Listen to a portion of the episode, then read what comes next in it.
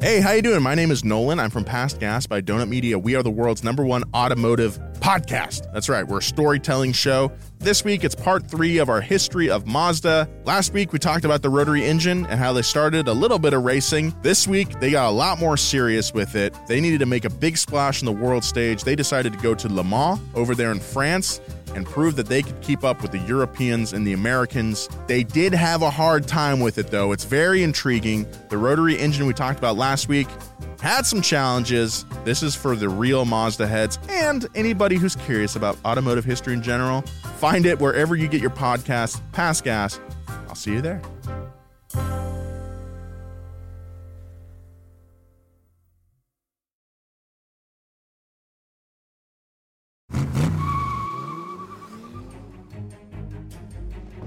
Weeks after the French surrender to the oncoming storm of Nazi forces, a young man named Zora Arkus-Duntov hid in the back room of a brothel with his brother in the port city of Bordeaux. They knew they were wanted men, given that they were not only Jews born in Belgium, but also because they were both members of the French Air Force. Zora had secured exit visas to the United States for his wife and family as Nazi tanks rolled through the French countryside. The Arkus-Duntov family was ready to run like hell, but the only problem was Zora's wife, Elfie. She was still working in Paris, and Nazis were descending on the city. Elfie, a ballet dancer, packed all of her things into her tiny M G and sped off in the middle of the night to avoid capture. As she raced the three hundred seventy-five miles from Paris to Bordeaux in the drop-top sports car, Nazis were right on her tail in their Kubel wagons. But the twelve fifty c c motor on the M G used all fifty-four horsepower to keep Elfie safe and return her to the arms of Zora. We may never know if she was upset that Zora was hunkered down in a brothel while she was in a multiple hundred mile car chase with literal Nazis, but a few days later, the two boarded a ship to Portugal, which eventually took them right into the loving embrace of America. It was there that Zora Arkus-Duntov was fated to become the legend we all know him as today, the father of the Corvette. But how did Zora get that title? Today on Pass Gas, we're going to talk about the origins of the Corvette, how it became such an icon, here's a hint, Zora helped a ton, and why it took Chevy sixty years to release a mid-engine model. This is Pass Gas.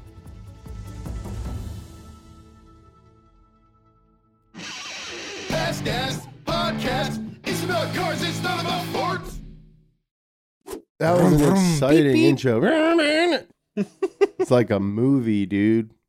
I thought you were going to say, why it took Chevy sixty years?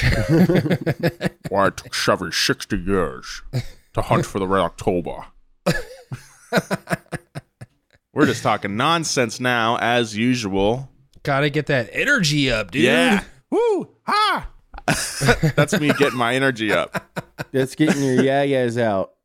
Oh yeah, we've uh, we've started recording at nine a.m. as uh, as opposed to our usual ten a.m. and I do think it's it's it's uh, it's a little harder to get rolling in the morning. Although we it does give us a lot more time later in the day, so it's a it's a bit of a trade off. Well, Joe anyway, and I have been up since four doing calisthenics yeah. and brain exercises. I don't know. Did you sleep in today or something? I did hit that sleep in today. Uh, That's pretty up. irresponsible of you. Yeah. If you want to be a fast track exec, you got to start getting up at four and doing calisthenics and brain exercises. And brain exercises. Yeah. I did a thousand and one push-ups in front of a mirror. Wow. And, and didn't break eye contact with myself. How Patrick Bateman of you. More like Gary Vee, my hero. I do like that? that there's this weird kind of thing where uh, waking up early is atta- as some sort of like moral booster, you know, some sort of like, oh yeah, he gets up early, therefore he uh, he's doing well for himself, or he's he's he's on top of it. Yeah, what if he just gets drunk till what if he yeah. just gets drunk till seven p.m. and passes out, and yeah. like wakes up at four, just like uh, uh yeah, I literally uh, can't sleep past four. Welcome back to Pass Gas, everybody. I'm Nolan Sykes, joined as always by One, Joe Weber. Keep it. Yeah. Whoa, with Whoa. some Doppler effect. That was cool. And James Pumphrey. Oh, you think darkness is your ally? You merely adopted the dark. I was born in it, molded by it. I didn't see the light until I was already a man. By then, it was nothing to me but blinding. Wow. What a, what a catchphrase. What a catchphrase, man. Yeah. That's really good. I'm going to put yeah. it on a shirt. Yeah. Yeah, wow. I think people would really uh, love that in, in two thousand thirteen. Yep. I'm uh, in talks with D C and uh, No Fear. Oh. Which is really just a dream collab for me. Wow, that really, that's awesome. It's you should so make shirts with the Joker's face on it and Bane quotes. Well, I have a, I have, uh, it's a big deal that I'm, big drop I'm doing with D C. Um, I have an, uh, the Joker Osiris skate shoe. Whoa. Coming out too. It has like the lipstick on the toe cap. Yeah. Mm-hmm. On the back it says, "Why so serious? R I P King. nineteen seventy-six uh, to twenty twelve. That's a that's a Osiris D three, the big ass mm-hmm. big ass shoe. Yeah. Oh, I love that, dude. A Joker themed D three would actually go pretty hard. I think that that would sell out instantly. Yeah, mm-hmm. for sure. I'm excited. We should just about get it. Someone to airbrush it. I'm excited about it. Anyway, let's uh, let's get into it. Yeah, let's do it. Enough bands for today, mate. If you guys could have any generation Corvette, what would it be? Oh, second gen. Yeah, second Stingray, gen. Stingray, for sure. Stingray's fucking sick. Would you have like the original engine in it, or would you do a different Uh, I like, would L S or something? No, just original. I. It's weird. I, I, I'm not like one of those everything is sacred kind of guys, you know? Yeah. Uh, the longer I work at Donut, the less I feel that way. Um, yeah. But when it comes to the, for something about the, the, the C two Corvette, that Stingray is like, I, I'd want one as original as possible. There's, I, I really enjoyed the C eight we got. I think I would, I love the C two and I think the Stingray's sick, but just for, you know, if I'm daily driving it, I would take the C eight. Yeah. C eight was pretty sick. All right. These days, it's impossible to think of the hot rodding community without seeing a bow tie front and center on at least half the cars. The Chevy three fifty small block was the rock that the church of car modding was built upon, or at least hot rodding. But back in the early nineteen fifties, that just wasn't the case. Those greaser guys in leather jackets were hardcore blue oval fans because Ford saw the value in moddable motors, and the Flathead V eight was their moneymaker. The Flathead V eight that Ford was producing was a real innovation back in the day. It was the birth of the monoblock engine block design. But because it was still the nineteen fifties, basically the dark ages of car modding culture, that Flathead still needed a lot of work. That's where the Nazi-fleeing Zora Arkus-Duntov comes in. Before he started as an assistant engineer at Chevy, Zora was eyeballing the Flathead and had some ideas of his own. He designed custom cylinder heads for the Flathead V eight called the Ardun. Oh, wow. Which converted the block into an overhead valve configuration. This overhead valve design routed the exhaust more directly, keeping temperatures down and drivers happy. This is, that's, okay, just to like put some context as to why that's important. The Flathead V eight had, its valves were in the engine block. I'm trying to like imagine how he accomplished this. You'd have to like plug the holes where the valves came in to convert it to an overhead design. That's super cool. I'm, I'm trying to understand them. What you're saying. Okay, so like a flathead, it's called a flathead because mm-hmm. it's literally just a flat piece of like cast iron that's bolted on to where the, you know, this the the engine block, right? Yeah. So like normal modern cylinder heads, like, you know, your entire valve train is on top of the yes. cylinder, like, right. So like the camshafts are in there usually. Uh, and they're pressing pressing the valve down into the combustion chamber in the engine block, right? Yeah. Okay. It's kind of opposite on a flathead engine. So you still have your like your engine block and cylinders and all that, but next to where the pistons are pumping up and down in the cylinders, you've also got your valves sitting like I think on top, right? And they're they're also going into the combustion chamber, the valves. But from the bottom, from the engine block. Oh, okay. If that makes sense. Can you so visualize that? Yeah, now I'm understanding, like, that would be a feat of engineering. Yeah, so now Zora is taking basically like a modern uh, cylinder head, and he's replacing where the valves are going. Yeah, or yeah. where the valves are coming in. Um, that's pretty amazing. I want to know how you did that. Anyway, the point is, is that like this sort of design, like I said, routes the, the exhaust can exit a combustion chamber more uh, easily, which increases airflow, which is what you want. It keeps temperatures down and overall gives you more power and makes drivers more happy. So that's fun. Zora's overhead valve design was a hit, and to celebrate, the Belgian moved to England, where he helped to develop Allard sports cars for the twenty-four hours of Le Mans in nineteen fifty-two and nineteen fifty-three. Under the hood of those cars was Zora's old friend, a Ford Flathead V eight. After bolting on his invention, he and the soon-to-be racing legend Carroll Shelby raced the Allard cars together and won more than half a dozen races. I did not know that they worked together. Dude. Cool. So, dude, it's when you start talking about this era yeah. of cars, it's like, oh, and then this, like, if they put it in a movie, you wouldn't believe it.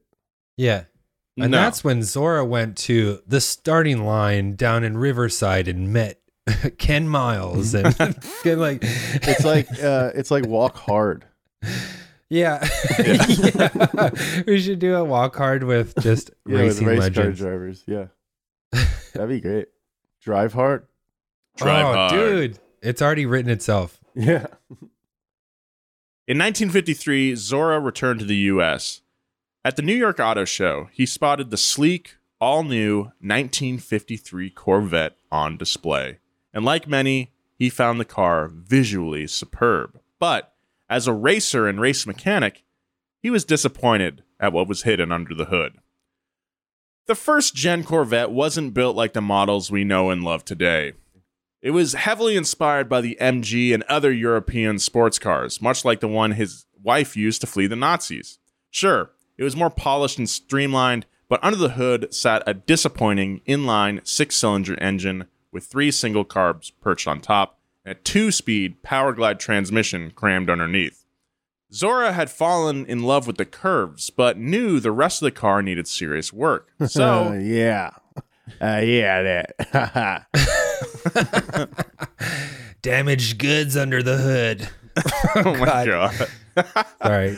um, I mean, yeah, like the Corvette had or Chevy had made the Corvette because all all these G Is were coming home from Europe, and they're like, we they had all fallen in love with these cars that they saw over there, and probably took for jo- joy rides over there. Mm-hmm. They were shipping like, we some want, back too. Yeah, we want something like this, and Chevy yeah. was like, okay, let's do it. Uh, so yeah, he, he fell in love with the curves and took a job as an engineer at G M with the hopes of winding up on Team Corvette. Once he was on staff, he boldly wrote a letter to all of his bosses titled Thoughts Pertaining to Youth, Hot Rodders, and Chevrolet. I love that. Where he laid out exactly how Chevy would beat Ford into submission in the hot rodding scene. In the letter, Zora argued that securing the lead in the high-performance game took more than a good motor. He waxed poetic about aligning chassis and engines while offering an aftermarket environment for modders to tinker around in. His bosses, surprisingly, took the letter to heart. They were wooed into allowing Zora to shoehorn a V eight into the nineteen fifty-five Corvette, a first step in the journey towards the big block vets of the muscle car era. Zora was promoted to Director of High Performance Vehicles, a dream job for any car guy that involved two tasks: building custom fast cars and then taking those fast cars out to the track. Zora was living the life. He set records at Pikes Peak and a Bel Air. He took a Corvette to Daytona and broke the flying mile record at one hundred fifty miles per hour. Introduced the Corvette to both fuel injection and four-wheel disc brakes, all in his first two years. And what was even more amazing was that Zora was just getting started. Man, back then, Pikes Peak was dirt and mm-hmm. rocks and probably not that well maintained. And can you imagine doing it in a car that's barely smaller than Nolan's Oldsmobile?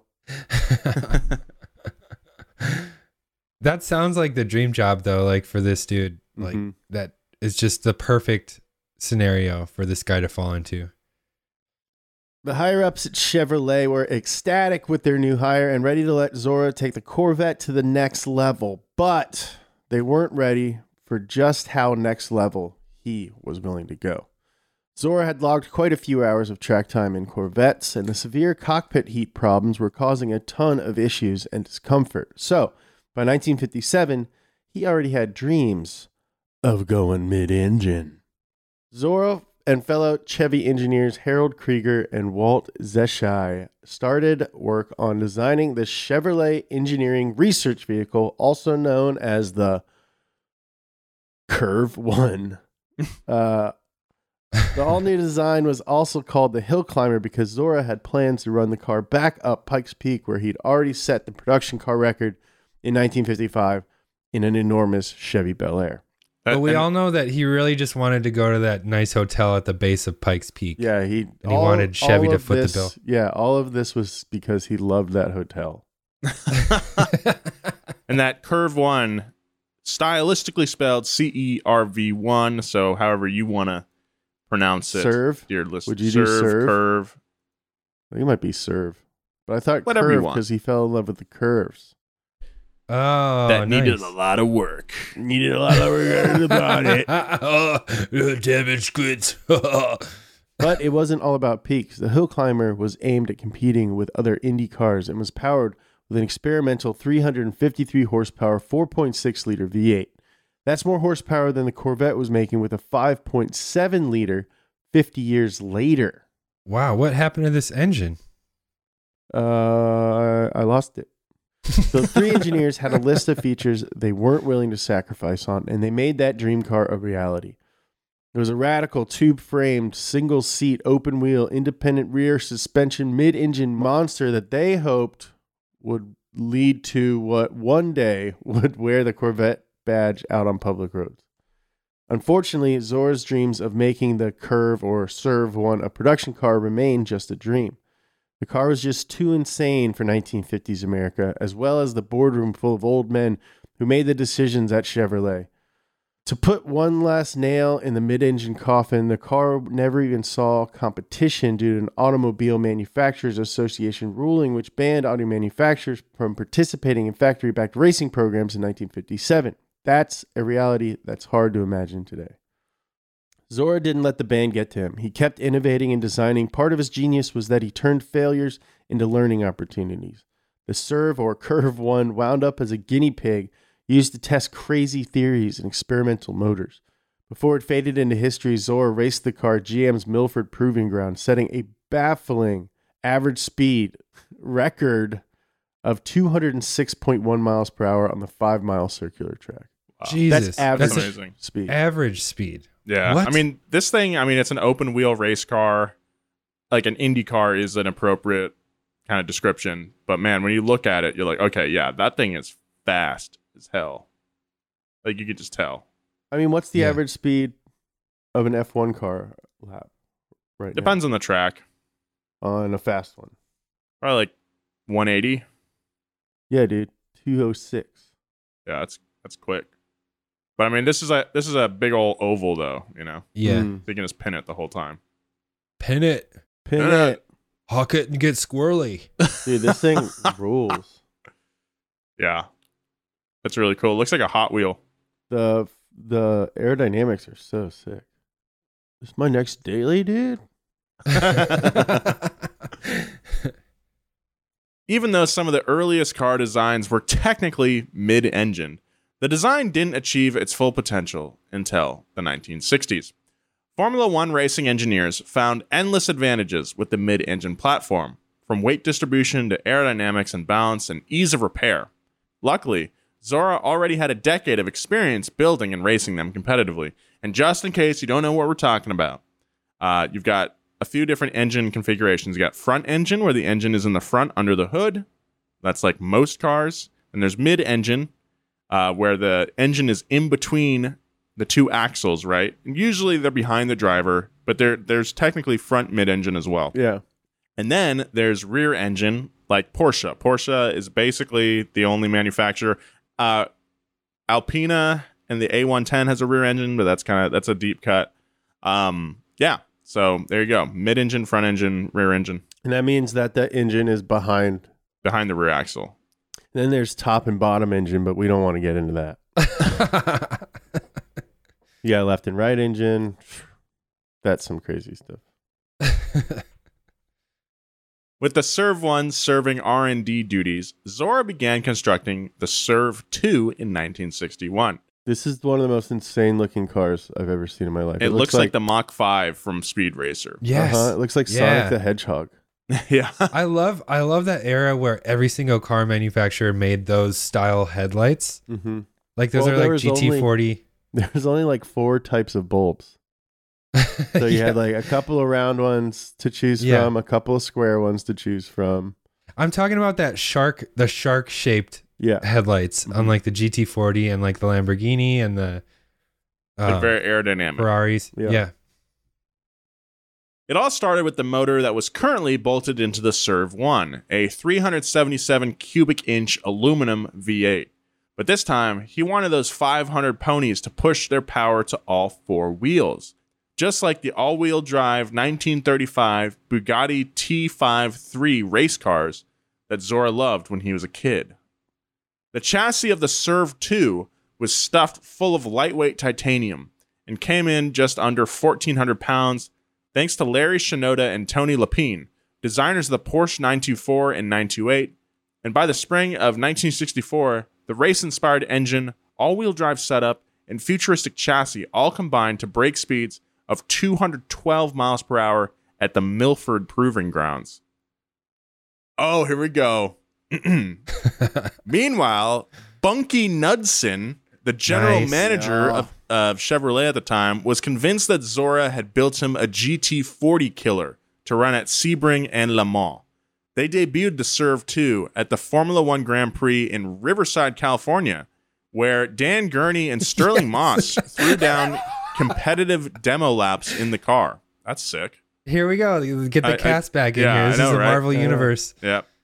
It was an eye-opening moment for competitors to see a major player like Chevrolet step suddenly and so competitively into their world. Hell and yeah. then Dale Earnhardt walked in. yeah, and but he was just a busboy at the bar that they hung out at. Just a few months later, though, Chevy did what Chevy does, and they told Zora to pack up the prototype and send it back to Detroit. There just wasn't enough money in the bank to take on a whole new racing program. And by the late nineteen sixties, the C E R V two had replaced the C E R V one as a guinea pig for the Corvette program, and once again, Zora was disappointed. Yes, he was still learning and growing, but the failures started to sting. Dude, imagine how different car history might be if the C E R V two was like at the sixty-four Le Mans with the G T forty and Ferrari. Like a three-way fight, mm-hmm. you know? That yeah. turns into a two-way fight between Ford and Chevy. Ah, what a missed it's opportunity. It's just frustrating. It's so frustrating to see him like succeed and then just get shut down. Yeah. Because there wasn't, quote unquote, enough money. Meanwhile, General Motors has been like one of the biggest companies in the world for yeah, like decades. They have money to spend. Yeah, they had money. Come on, son. Come on, son. Come on, son. Chevy, on, my son. son. You're my Hi. son, Chevy. Hi. You're my son, and I love you, Chevy. Zora wasn't about to quit. Before the C E R V two's corpse was even cold, he was already showing off a new mid-engine Corvette design that he was desperate to get into the public's hands. Because, see, the public, people vote with their wallets, okay? And he's sick of getting shut down behind the scenes by all these freaking suits. Yeah. So he's going to create a little thing called Demand. This time it was dubbed the X P eight eighty-two, and she was a beaut. Two prototypes were fitted with small block Chevys with plans for dropping in some big blocks later. This thing's really cool looking. Yeah, this looks like a Stingray. Yeah, it looks like a um, looks like a Lamborghini machine of the time. Yeah, Un- unmistakably a Corvette though. This look- actually looks like a C four. Yeah, a little. I like it. Yeah. The Chevy styling team put together a look that was fresh, bold, and edgy, but also classically Corvette-looking, just like Joe just said. Every team at Chevrolet, from sales, styling, and engineering, were on board with this new, wild direction for the Corvette and ready to get them into the hands of drivers. Given the amount of energy and excitement around the project, it was quite a shock when Chevy general manager John DeLorean killed the project. His stated reason for nixing the X P eight eighty-two was his desire to refocus the company on making Corvettes even more profitable, utilizing all new and way cheaper Camaro chassis. So basically he's like, all right, guys, we're not going to innovate. We're going to do the exact opposite. We're yeah. going to make the same car, but cheaper. Look, I know I made my name by innovating and doing stuff, you know, bending the rules, but we're not, as long as I'm in charge, we're not going to break any rules. We're not going to do any risks. That's pretty, pretty freaking.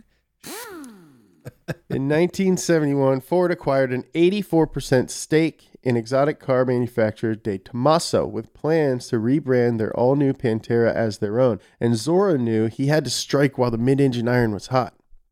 Zora went behind DeLorean's back and showed Bill Mitchell, head of design at General Motors, and Alex Mayer, Chevy's chief of engineering, the X P eight eighty-two that had been mothballed.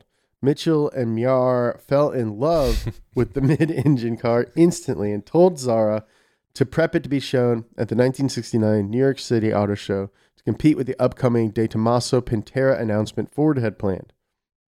This is exciting. They coated yeah. the concept car in silver paint and created a fake interior with just days to go. Then they shipped the car to New York, where it was a massive hit with fans, car journalists, and especially photographers, who plastered images of the wild ride all over every magazine cover in the industry. It's so funny that, like, this stuff just comes together so quickly, or it, yeah. it could back then. It was a little more nimble, it sounds like. Uh-huh. Like, just, like, slapping the interior together with days I mean, to spare. That's what they that's what G M did when they sent the Hummer, basically, yeah. right? That's that, like, actually a fake fair. Interior. That's, that's well, no, the interior, you could sit in it and all that. It was totally cool, but it was like the you could sit in it, but none of the buttons were real. You couldn't roll up any of the windows. There, everything was like three D printed and spray painted. the uh, the drivetrain was uh, fake too. Yeah, but weren't they saying they took it on like a trail like a couple days before, and they had to clean up the whole car?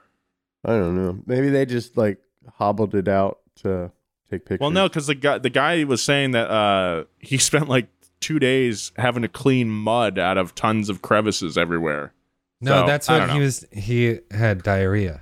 He didn't want to be graphic right. about it. He was it, a very but. nice guy. I don't want to imply that he had diarrhea. Uh, Auto- so yeah, uh, auto journalists had diarrhea for the new Corvette. Word diarrhea. They went insane writing long stories about how the X P eight eighty-two would be the next generation Corvette, which is exactly what Zora wanted. They praised the parts bin but very clever powertrain setup. Under the silver body of the X P eight eighty-two was a transverse-mounted four hundred cubic inch V eight coupled to a turbo four hundred transmission. Nice.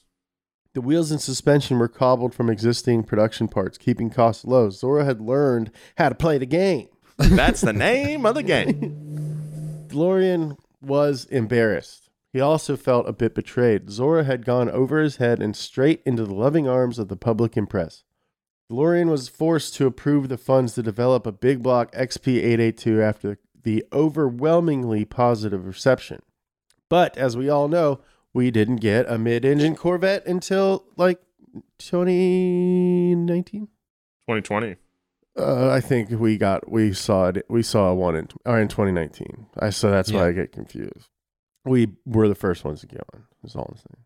Yeah, let's just say they had to clean a lot of mud out of the yeah. C eight they sent us. All eaten crawfish right before that. And we all got diarrhea. we, yeah. Anyway, so we know that obviously the story didn't end there because we didn't get a mid-engine Corvette until twenty twenty. So what happened? Well, DeLorean and Zora were having their little quibble. The big man at General Motors, Ed Cole, was making deals that neither man was in on. Hmm. Just when the two had everything ironed out, Cole came in the room with his purchase order to license the development of a Chevy-branded Wankel rotary engine, and he wanted the first one to be a high-performance version that would live in the heart of the Corvette. That seems um, like a not good idea. Yeah. Does no one talk at G M? What's going on? Yeah. What the hell, dude? Oh, what like a out of touch boss move. Yeah. It's like, no, dude. Uh, oh, dude. Uh, Ed Cole walks in with the rotary engine. He's like, you guys got to use this. And after Zora was done being very upset, he ordered one of the head of R and D engineers, Gib. Gib. He ordered one of the... Why do you always get these names? He ordered one of the head R and D engineers, Gib Hofstadter. Hell yeah. Pretty good. To tackle the rotary problem and make it a reality. He even handed over the keys to the X P eight eighty-two, so it could be taken to the chop shop and fitted with the experimental four-rotor engine Uh, that wow. have been floating around Chevy engineering meetings. Rob Dom. I mean, four rotor is pretty cool. Dude, if they had Rob Dom. Oh, yeah. Rob would there, hook that up, dude. Yeah. Then the Corvette would be a rotary. But this is so funny because they're usually like, the, you know, you usually hear the story is like, oh, yeah, like the whole narrative of the, like when the C eight was coming out, there's a ton of articles about the timeline of the, of the mid-engine legacy. And it's always uh-huh. like, yeah, one of them was going to be rotary. Isn't that crazy? But now it like makes a lot more sense. It doesn't like come out of left field. It's like, okay, yeah. they were already working on one that wasn't going to be rotary. And then, mm. uh, you know, some dumb, d- someone was like, yeah, now let's just do all the hard stuff right away. Yeah. Yeah. Yeah. Yeah. So it's, that makes a lot more sense. Yeah.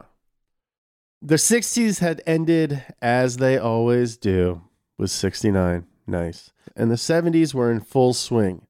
Zora was begging to make the mid-engine Corvette a reality, but reality wasn't working out too well for him. Cue oil crisis music. We'll get back to more Pass Gas, but right now, a word from our sponsors. Hey, it's Kaylee Cuoco for Priceline. Ready to go to your happy place for a happy price? Well, why didn't you say so? Just download the Priceline app right now and save up to sixty percent on hotels. So whether it's Cousin Kevin's Kazoo Concert in Kansas City, go Kevin, or Becky's Bachelorette Bash in Bermuda, you never have to miss a trip ever again. So download the Priceline app today. Your savings are waiting. Go to your happy place for a happy price. Go to your happy price, Priceline.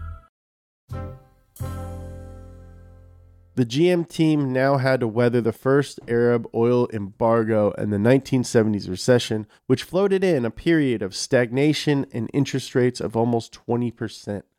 Corvette sales dropped fifty percent in the early seventies, and Ed Cole was waving around his stupid rotary build sheets in the hopes of paving a new road to the future. None of it looked good for Zora. It was a perfect storm of reasons not to turn an experimental project into a reality. By nineteen seventy-five, Zora Arkus-Duntov was exhausted. He retired from G M and left Detroit without ever achieving his one big dream, putting a mid-engine Corvette into the hands of enthusiasts. That's a bummer, man. Damn, Damn dude, that's a freaking sad. It's it's cool that we still know his name, though, and that he's like still a legend, despite not having any of his projects come to fruition. Mm-hmm. Yeah, he's like a an experimental designer in Detroit. Like he's like, what's like a music equivalent? Salvador Dali's. Yeah, he's like the Salvador Dali of cars. I want to make the Zora story, but make it like real Disney and have animals play all the characters. Oh, nice. I've I've already started looking at what he looks like to see if I could cast him. And Wait, I think what animal does he look like? Um, some kind of like sharp, clever fox, maybe. Yeah, like a fox. I was thinking. Yeah, but I think if if it ever was a live action movie, I think John Bernthal could play him. He does look like John Bernthal, but John John's already playing playing uh, Lee Iacocca. We cast John Bernthal in every movie. I know because yeah, we, we only know four: Timothy Chalamet, Chris John Evans. John Bernthal's gonna be like, if we ever make this like super walk hard movie, we have to have John Bernthal play like fifteen characters. Yeah. That would save money on casting. Uh huh. Okay, guys. What if we animate it like a Disney movie, but then yeah. in twenty years we do the live action version, which is just on s- ice skates? No, like the Lion King or Mulan. Oh yeah, yeah. The nineteen seventies were not kind to performance cars, and it was probably for the best that someone who lived and breathed roaring ponies like Zora Arkus-Duntov stepped down. His replacement, Dave McClellan, oversaw the slow, sad decline of what was once a monster of a five hundred horsepower manual muscle car into an anemic automatic transmission lump. We all know the story. Emissions regulations detuned the boulevard beasts that enthusiasts loved and neutered them into wheezing puppies. Gas prices soared, and Corvette owners were getting too old to drive sports cars and wanted Cadillacs instead. One side effect of this was Corvette buyers choosing automatic over manual in massive numbers, and by the late seventies, more autos were being produced than sticks. America's beloved chrome bumpers were also being killed through increasingly stringent safety standards. By the time they were replaced with safer plastic, the once great but now pathetic Vette was making a Honda Fit-esque one hundred sixty-five horsepower through a shockingly bad three-speed turbo hydromatic automatic transmission.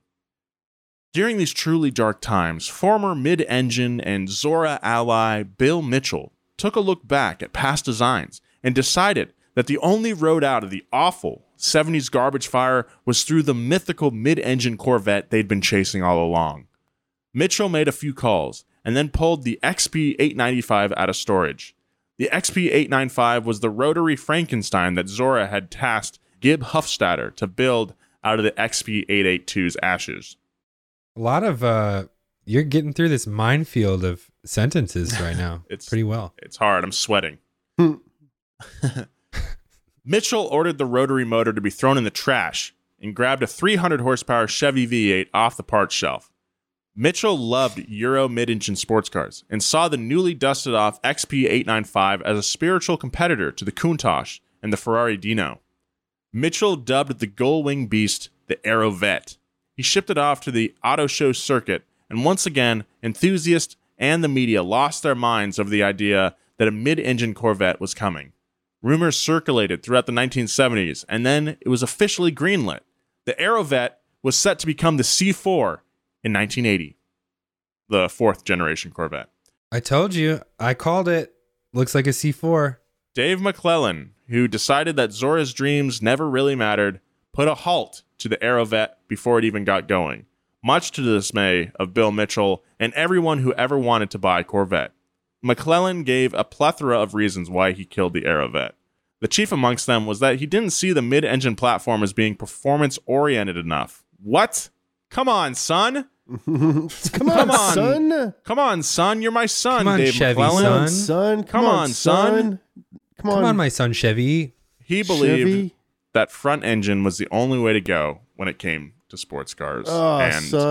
Uh, wow, son. Uh, wow, Come on, son. son. Come on, son. Wow, son. Son. Come on. Son. For more than thirty years, Corvette designers and engineers toiled away in back rooms, cranking out mid-engine prototypes that were swiftly killed by the bean counters. Overall, they mothballed nine different mid-engine prototypes. Nolan, didn't you do a wheelhouse that said that's not exactly how that works? Um, like, like very often, like it's not very often that like it's like accountants being like, you can't make it. Oh, right. Yeah. What episode was that? S V T. Yeah, that's right. So with the S V T episode, good, good pull, James. Uh, the S V T Ford episode that we did, it, you know, it's the, the accountants are a, are a, a good scapegoat. It's fun to pin blame on them. I mean, we definitely have a lot in the past. Um, mm-hmm. But really, it, it, a lot of the times it comes down to like product timelines not matching up and a lot of other things that are just outside of the, the des- design team's control yeah. that leads to the end of these fun projects, you know? Yeah. A lot of things, a lot of things have to align for a car, a new car to come out. A staggering amount of stuff. And it's not always one factor. Yeah. yeah. Leave the accountants alone. Yeah. They count so you don't have to. Well, it's oh, like when, nice. you know, it's um, it's like when people last year were asking us, like, when's the next season of High Low is coming out? It's like, we want to, we wanted to make High Low. We just like everything was out yeah. of our control. So we couldn't do it, you know, but now like we finally are. Comes out at the end of the summer. Yeah. So it'll be there. Post Zora, though, only one of the concepts rose to the top and nearly secured the Corvette name. It was the mid eighties, and pretty much the only cool cars were coming out of Italy. But those designers in the U S were still all hopped up on coke and big dreams, and they wanted to compete. They called their dream the Corvette Indy, named after Harrison Ford's character in Indiana Jones. Whoa, this looks like if a Camaro had a baby with, like a catfish had a baby with an N S X. Does it have big old whiskers? uh, uh, I, yeah, I don't like this.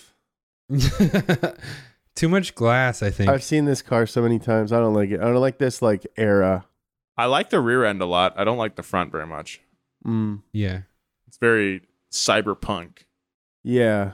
It's like it's like dated future. Yeah. Yeah, yeah, like, for sure. The only the only car that can pull this off is the Ford Probe. Like this style of mm. like futuristic but also curved. The Probe, the example of yeah, I mean it's a it's a high watermark for all cars. G M Design Vice President Chuck Jordan and staff G M designer Tom Peters put together a design for a Corvette body with a super lean supercar shape that looked like a Testarossa hitched up with the W S six Trans Am. Jordan and Peters saw the body as the perfect home for their all-new cutting-edge eighties motor. Plus, with the scissor doors that incorporated the windows and roof, no one had to worry about little problems like cockpit space or window motors. The heart of the Corvette Indy was an innovative two point six five liter V eight with a pair of spinny boys that put down more than six hundred horsepower to the rear Ooh, wheels. That Ooh. seems cool. two point six liter V eight is sick. Yeah, it probably yeah, sounds awesome. But it sounds Especially with those turbos, yeah. But the motor wasn't the only showstopper. The sleek body of the Indy was an aeronautical mass of carbon fiber and Kevlar that was formed over a bespoke monocoque chassis.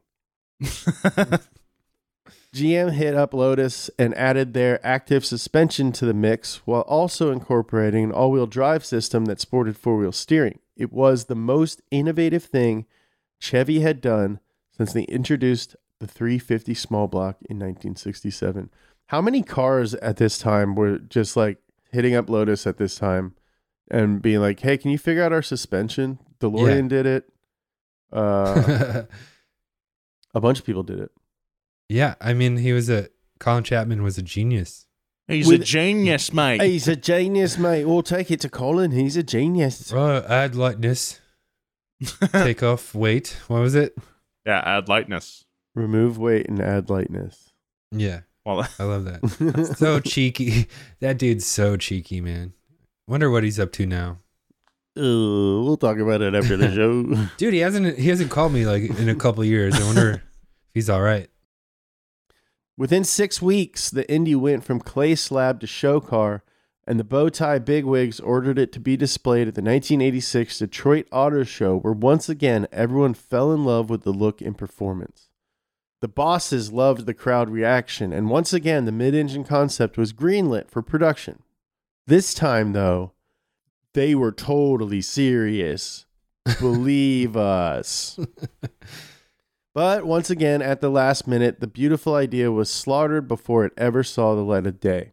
It was a cruel twist of fate. They changed the name to the C E R V three and parked it at the G M Heritage Center alongside the picked-over carcasses of the C E R V one and C E R V two, which were mostly there to remind everyone how much they let Zora down over the years. Dang, burn.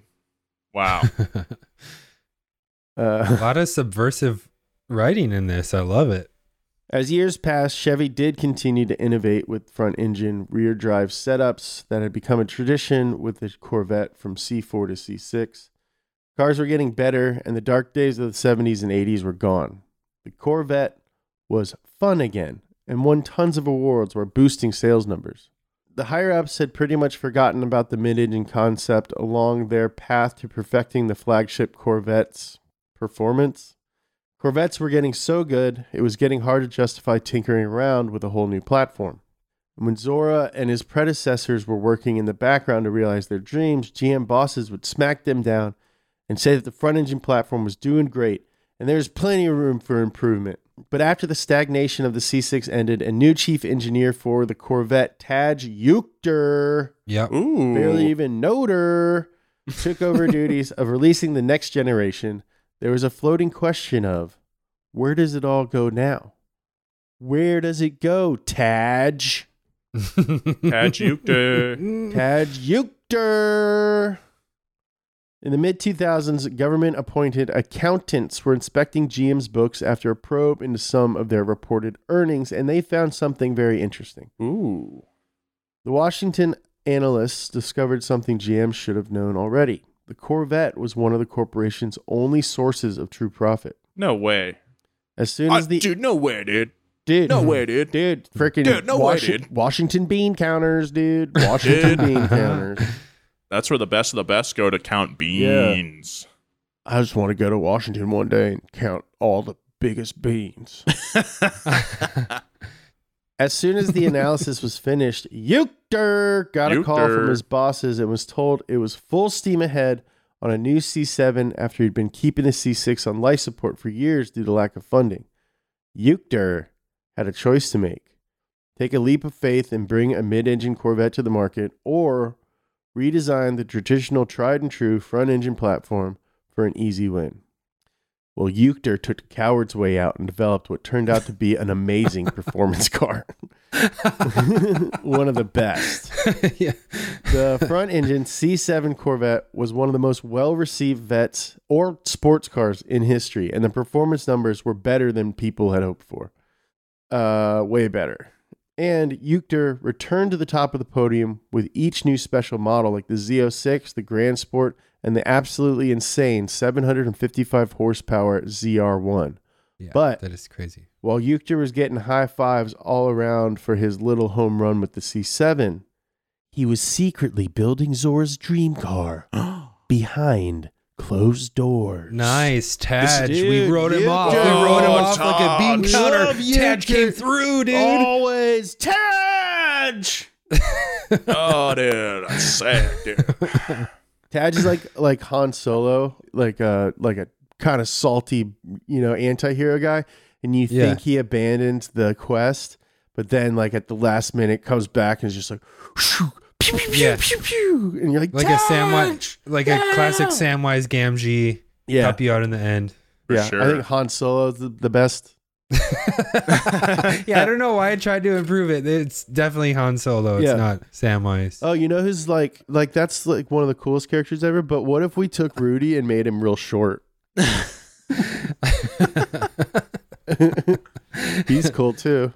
We'll put him like up against some really tall people, so he looks even shorter than he actually is. Yeah. We'll be right back with more of this story, but first, a word from our sponsors. While Taylor Swift was blowing up on the radio with Shake It Off, and the C seven was winning Automobile of the Year and Performance Car of the Year, Car and Driver was once again predicting that two thousand fifteen would be the year a mid-engine Corvette was released. And guess what, guys? They were wrong. But by this point, Juechter had a Juechter. green light on the mid-engine project, and this was different from the green lights of the past. The recessions were somewhat over, there was no gas crisis, and Dodge was selling Hellcats and Demons all day long. The time to release a mid-engine Corvette had arrived. Chevy wanted the prototype to be a secret, but auto magazines and paparazzi were always watching. So, to keep the project under wraps, they nicknamed it Blackjack and imported a Holden Maloo pickup truck that they used to build the bones of the C eight's platform. This was no regular souped-up ute. Uh, the pictures of this thing are amazing. It's so funny. Yeah. The Maloo was chopped to bits. So basically, it's like a modern El Camino, mm-hmm. like a sedan in the front, truck bed in the back. Okay. Uh, the Maloo was chopped up to bits and given a huge wing, Rocket Bunny-esque flared fenders, mm. and the front end of a tweaked C seven. The weird choice of platform didn't fool anybody. And the minute it was spotted on a test track, everyone knew exactly what they were looking at. Yeah, I guess they had to use the ute to hide the, like in an attempt to hide the engine. Yeah. So they're like, oh, what's I that truck that. over there? Oh, it's just hauling an engine around in the back. Around the track really fast. Yeah, it looks ridiculous. It's hilarious. Yeah. With the constant fear of being canceled, Team Corvette kept developing Blackjack. Photos of camouflage prototypes kept popping up, and they kept thinking the next year would be the year for the new mid-engine Corvette. But the engineers kept trudging on, but now with a bit more hope.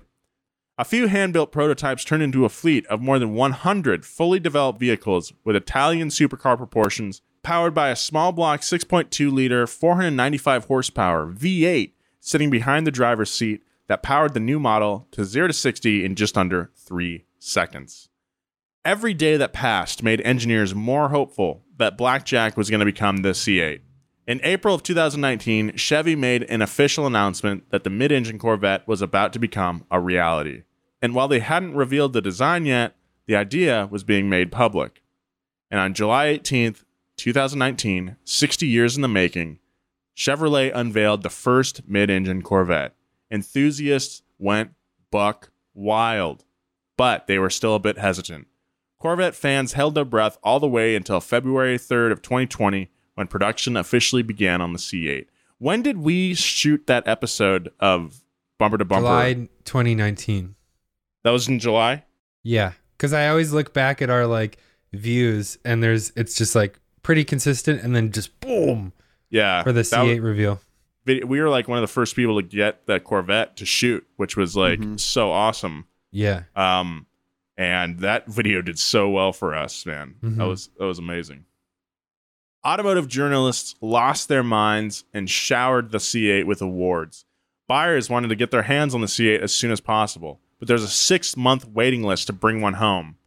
It was everything that Zora Arkus-Duntov had been dreaming of, and it was the exact reaction from fans he'd been predicting since the nineteen fifties.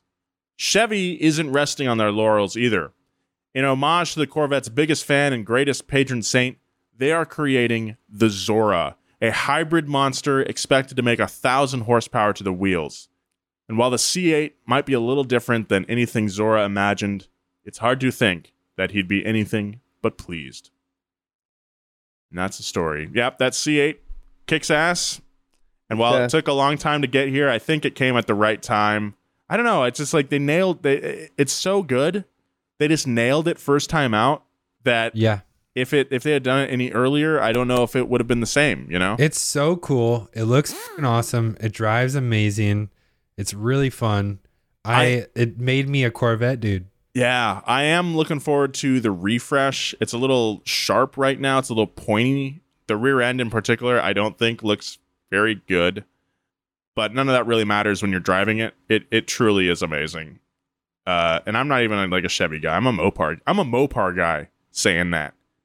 Okay. Whoa, dude. That's as a Mopar guy. That's so big of you. Too. Yeah. I'm being the bigger man right now, Joe. Yeah. Well, are you going to take your Calvin peeing on Chevy sticker off Ooh. Your car now? It's going to be hard to get that tattoo removed. That's for sure. Anyway, that's the story of the mid-engine Corvette. Thank you very much for listening. We got some reader emails to read right now. Yeah. All right. Well, Mitch writes to us. Hello, Mister Pumphrey, Mister Sykes, and the elusive Mister Weber. My name is Mitch, and I live in the southern part of England. And I have a question about the popularity of different cars in the U S of A. Over here, hot hatches are the cars to have, whether it's a fifteen-year-old Renault Clio, a Mini, a Corsa, or a V W of some description, or a brand new Golf or Polo G T I, or a Toyota Yaris G R. Everyone has owned and loves them. I suppose similarly to trucks over your way. So what I'm saying is, do you find people love hot hatches in the U S or nah? As judging by the podcast in the U S, everyone either wants a Japanese import truck or muscle car. Um, I'd say hot hatches are pretty popular here.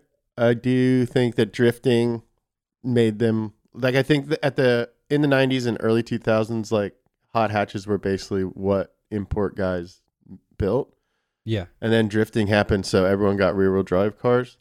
But I do mm. think that, like, fast Civics and uh, Volkswagens and stuff are going to come back in a yeah. big way. And, like, uh, I see a decent amount of, like, Ford Focuses here, mm-hmm. like R S and S Ts. Yeah. I, don't, I see less R Ss, but S Ts a lot.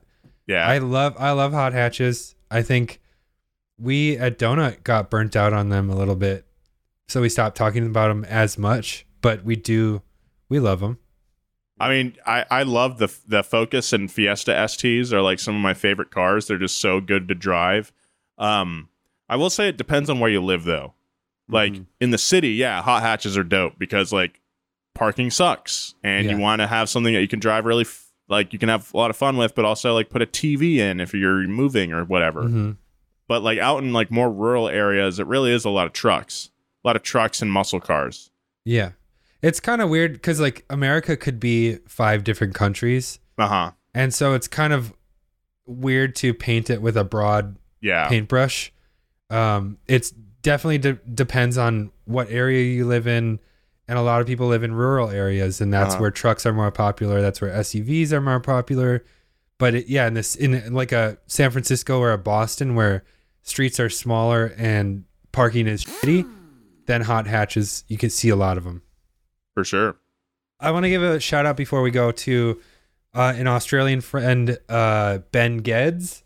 I'm hope, I hope Geddes. I said that. Ben Geddes, like Ben Geddes. Geddes. Bean Geeds? No. Uh, he sent, after our Peking to Paris episode, he sent me this. I think it's a historical reenactment, and they actually did it in like period correct cars, so I'm excited to. And that's a D V D. That's a, has, a series yeah. of D V Ds. It says it has yeah. incidental nudity in it. Oh, oh yeah. yeah, go, read, read the read the rating on the cover, Joe. Uh, it's it's rated P G for mild, coarse language and brief incidental nudity. So I'm excited to uh, watch the nudity part of it nudity. and then throw the rest of it away. I'm I, I want this next season of Hilo to also include some brief incidental nudity as well. I think that'd really elevate the show. Uh-huh. Yeah, we'll figure it out. All right. But he also great. gave me this juice box too. So oh yeah, keep it juice, uh, man. Keep it juice, Ben Geddes. Keep it juice, Ben Thank Geddes. You. Thank you for your present. All right. I, I again, I just want to thank everybody for listening to the show. Um, your support really means a lot. And uh, just feeling feeling good about good about our fans and good about the show. Yeah, tell your friends. I know this is going to come out after Father's Day, but tell your dad about our podcast. I'm sure he'll love it. Yeah, tell your dad about it. Tell your friends about it, because word of mouth is really how podcasts are still passed and shared. So, and Word of Mouth is a great album by Ludacris. Yeah. Oh and yeah. On, and on that bombshell. Follow Nolan at Nolan J. Sykes on social media. Follow Joe at Joe G. Weber. Follow me at James Pumphrey. Follow Donut at Donut Media. And if you'd like to email the show, you can email us at passgas at donutmedia.com with your questions, complaints, or compliments. I want to hear more complaints. How about that? Yeah, I want more complaints. Give me yeah. some more corrections. Yeah. Write some, talk some shit. Give talk us some heat, shit, man. Give us some heat. Give us some heat, Daddy. You want the smoke? We want the smoke. All right. See you later.